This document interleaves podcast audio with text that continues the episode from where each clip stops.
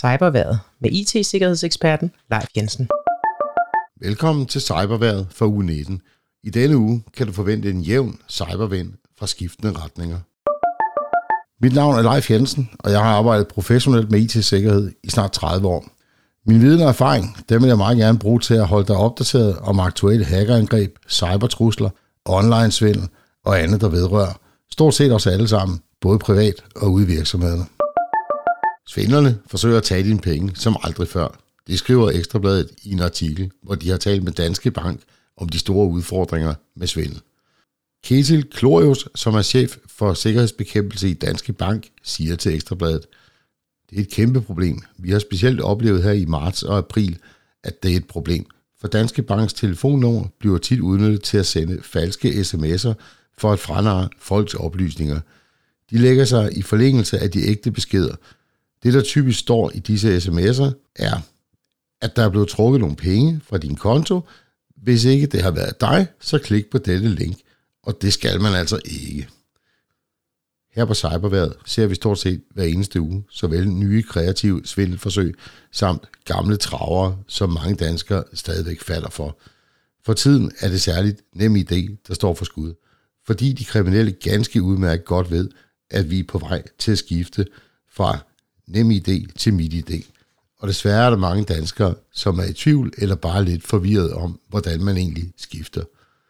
Derfor hører vi om mange svindelsager, som enten direkte bruger skiftet til mit idé som lokkemad, eller blot bare forsøger at få offeret til at indtaste sine login-oplysninger til NemID, og så lige sende et billede af nøglekortet. Du tænker måske, nej, det er der vel ikke nogen, som bliver ved med at hoppe på. Men jo, det er der desværre danskere, som gør hver eneste dag. Nu hvor vi har fat i Ekstrabladet, så skriver de en anden spændende artikel, at to 23-årige mænd er sigtet for at have købt dyre tasker for 92 ældre kvinders penge. Vel at mærke alle med fornavnet Betty, den ældste på 98 år. Ifølge sigtelsen gik de til værks på samme måde, som vi ser i mange andre tilfælde. Under påskud af at ringe fra Udbetaling Danmark fik de naret betalingsoplysninger ud af kvinderne. Husk nu, at selvom du ikke hedder Betty, så skal du altså ikke føle dig for sikker. Vær altid skeptisk, hvis du får et uventet telefonopkald. Sig eventuelt, at du gerne vil ringe tilbage og bede om et navn. Er det en, som siger, at vedkommende er fra Udbetaling Danmark, så ring til deres hovednummer og spørg efter den person, som har ringet dig op. Og uanset hvad du hedder, så udlever aldrig hverken kreditkortinformationer eller nem ID-oplysninger over telefonen. Så er den gal med falske jobtilbud igen. Det oplyser Forbrugerrådet Tænk via appen Mit Digitale Selvforsvar. Der udsendes for tiden falske sms'er med tekst, der lyder nogenlunde sådan her. Hej, du blev udvalgt til et deltids fuldtidsjob.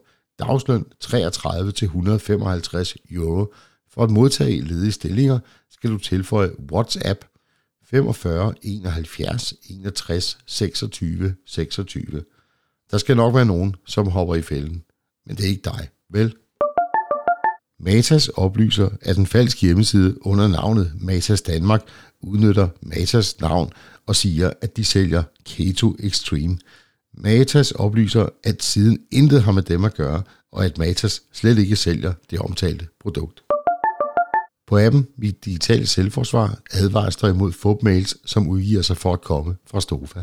I mailen står der, vi informerer dig skriftligt om, at din faktura for marts måned 2022 er blevet betalt to gange ved en fejl.